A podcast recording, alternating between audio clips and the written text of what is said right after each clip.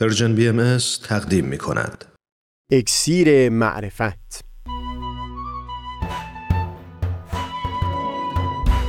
مروری بر مزامین کتاب ایقان این گفتار تار و پود زندگی تبعیزی در حق زمان. از تا همامه ازلی در شور و تغنیست قلب را از سروش او بی بحر مکن.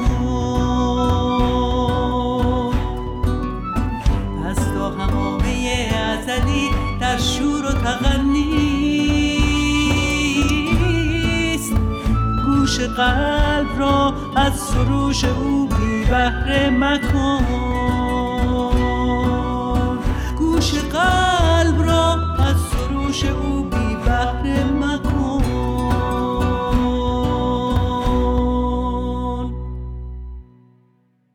دوستان سهیل کمالی هستم. در گفتار گذشته بعد از مقدماتی که بیان شد بر همین اساس این بینش مطرح شد که دوره های مختلفی از زندگی یک انسان گویا که به طور جدا از یکدیگر دارای استقلالی هستند.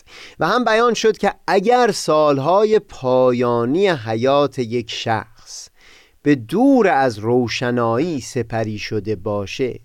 این معناشون نیست که نور و روشنایی از تمام دوره های پیشین زندگانی او سلب شده باشه.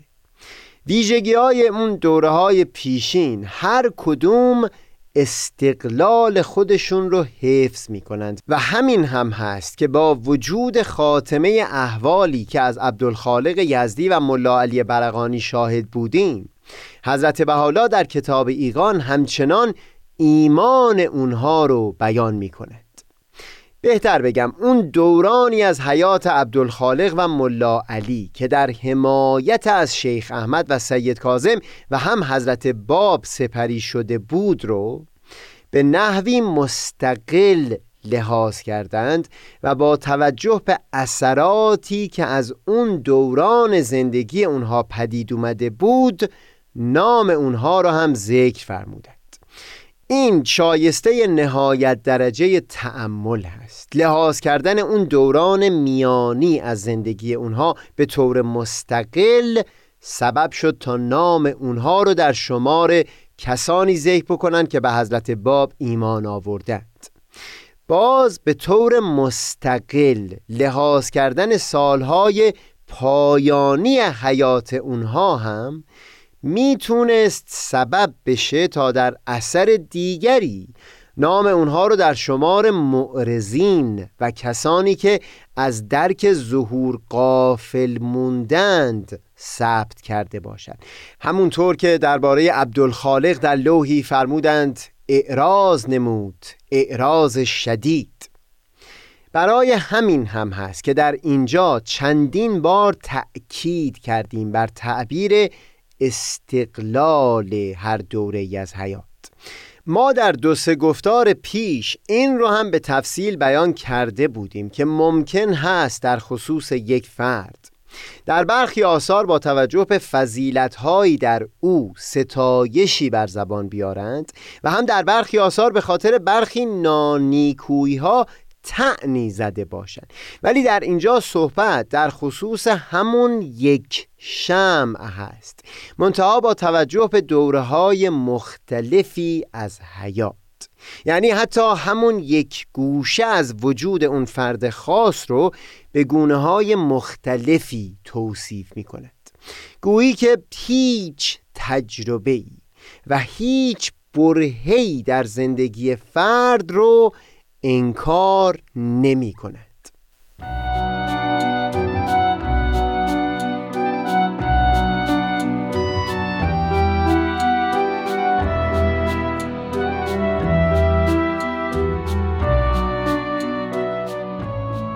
گذشته از زندگی یک فرد خاص ما در دو گفتار در گفتار نهم به صورت تفصیلی و در گفتار پنجاه و دو به طور گذرا این رو نشون دادیم که هر دو بینشی که در این چند گفتار گذشته صحبت کردیم همچنین صادق هستند در خصوص طبقه هایی و گروه هایی در اجتماع که گاهی با اونها به صورت یک کل معامله میشه و نه به صورت فردی. در خصوص طبقه روحانیون و علما بیان مطلب کردیم. از یک سو میبایستی اون شرط انصاف در عرض وجود این طبقه لحاظ بشه. یعنی این چنین نباشه که تمامی افراد این طبقه به طور یک کل یک پارچه و یکسان لحاظ بشد. بگونه که گویا تفاوتهای فردی در میان افراد این طبقه وجود نداره. با وجود قضاوت منتقدانه ای که می توان در خصوص کار کرده این طبقه به طور کلی بر زبون آورد.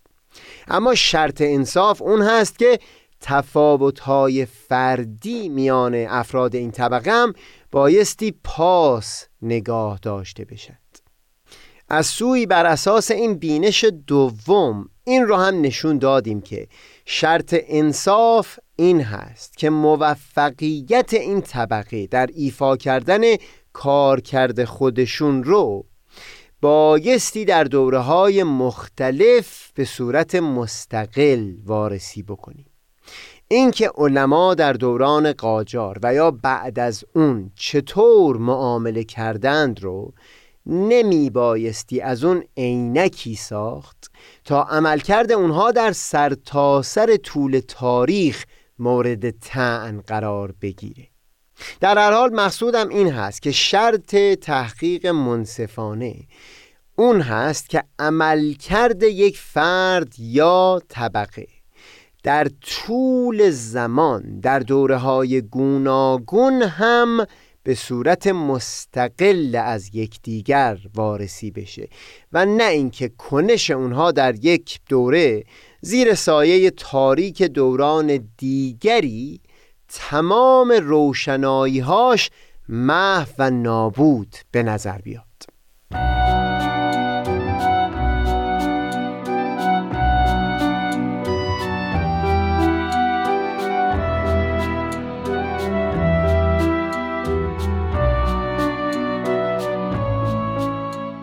حالا که صحبت ما به اینجا رسید تصور می‌کنم می‌تونیم یک قدری همین بینشی که گفتگو شد رو در لایه عمیقتری وارسی بکنیم.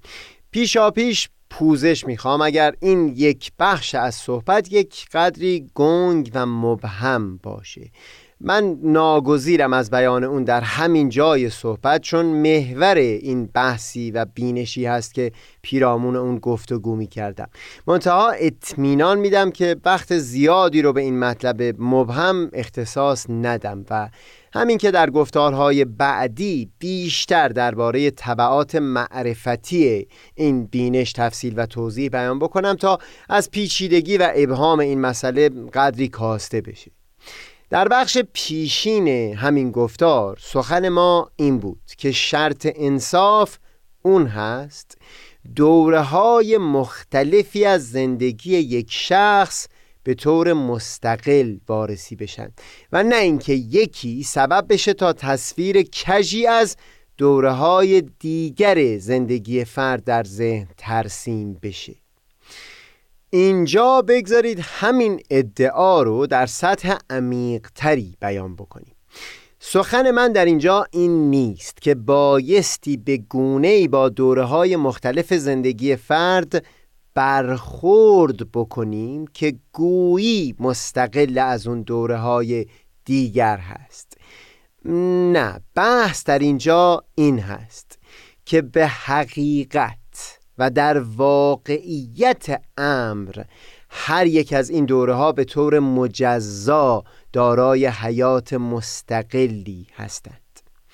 بگذارید مسئله رو اینطور بیان بکنم. فرض بکنید که شخصی صد سال عمر کرده.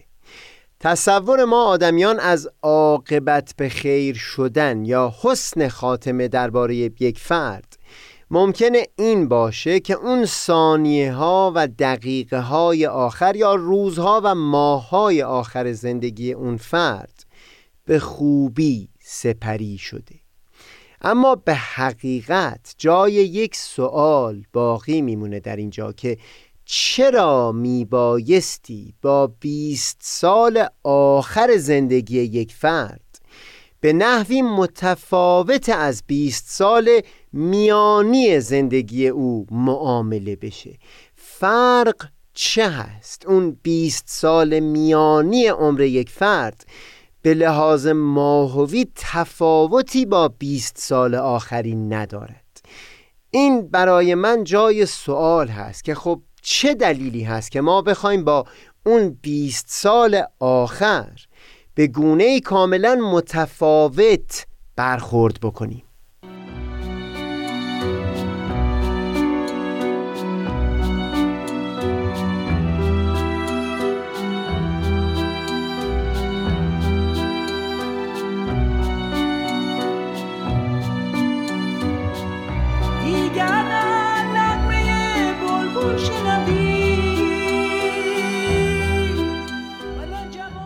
همچنان پوزش می‌خوام اگر این گوشه از مطلب یک قدری مبهم و گنگ باشه.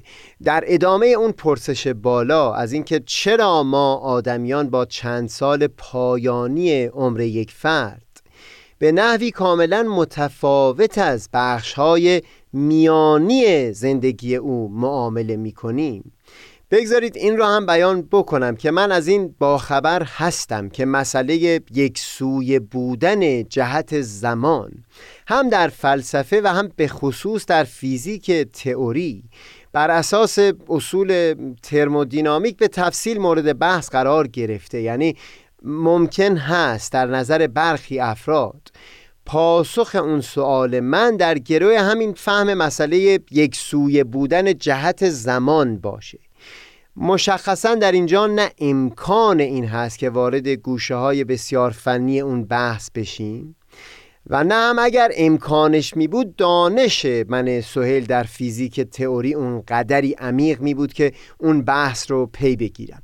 منتها اینقدر بیان بکنم که این سوال درباره یک سوی بودن جهت زمان به حقیقت در همون فیزیک تئوری هم هنوز به حل قطعی نرسیده و اختلاف نظرهای بسیار بر سر اون هست.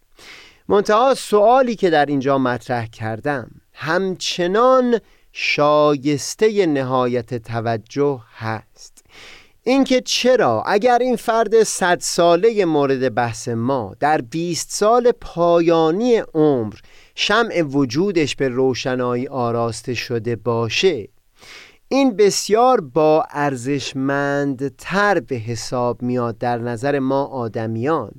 از اون حالت که 20 سال میانی از دوران زندگی اون فرد میزبان این روشنایی بوده باشه. دلیل متین و محکمی به نظر نمی‌رسه برای اینکه ما ارزش خاص و جداگانه‌ای برای سالهای پایانی عمر یک شخص یعنی دوران نزدیکتر به مرگ او قائل بشیم. در چند لوح از حضرت بهاءالله به خصوص لوح وفا و یا در تفسیر بسم الله از قلم حضرت عبدالبها درباره مسئله زمان مطالب عمیقی بیان فرمودند. اما ما در اینجا بیشتر از این به بخش تئوری مطلب نمی پردازیم منتها تصورم این هست که این مطلبی که بیان شد شایسته اندیشیدن هست و تأمل در اون می‌تونه معرفتی رو در وجود آدمی پدید بیاره.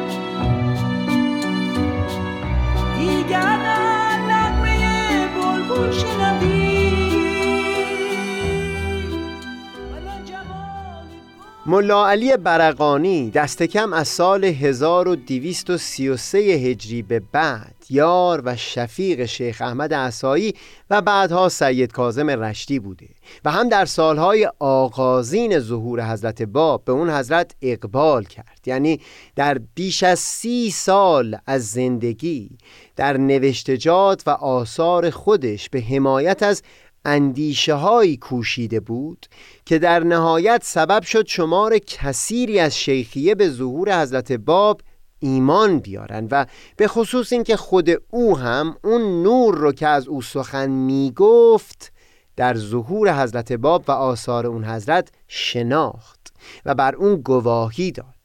دقیقا همین در خصوص عبدالخالق یزدی هم صادق هست.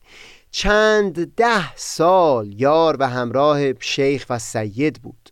همون نور رو در وجود حضرت باب هم مشاهده کرد و در راه نشر و گسترش آثار اون حضرت بلاهای بسیاری هم متحمل شد. از دست دادن فرزند جوان خودش رو پذیرا شد. ما کوشش های او برای قانع کردن بزرگان شیخیه مثل محمد کریم خان کرمانی رو هم با هم دیدیم. در نهایت به مدت سه یا چهار سال از امر حضرت باب دوری گرفت. این که در کتاب ایقان از میان چند صد نفر از علما نام عبدالخالق و ملا علی رو بیان می کنند به حقیقت می‌تونه همچو بینشی رو در دل آدمی پدید بیاره که هر یک از دوره های مختلف زندگی آدمی به طور مستقل دارای حیاتی هستند.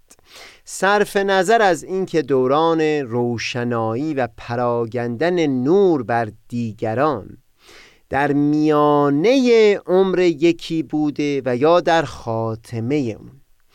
قضاوت در خصوص مجموع زندگی یک فرد از هیته توان ما آدمیان بیرون هست.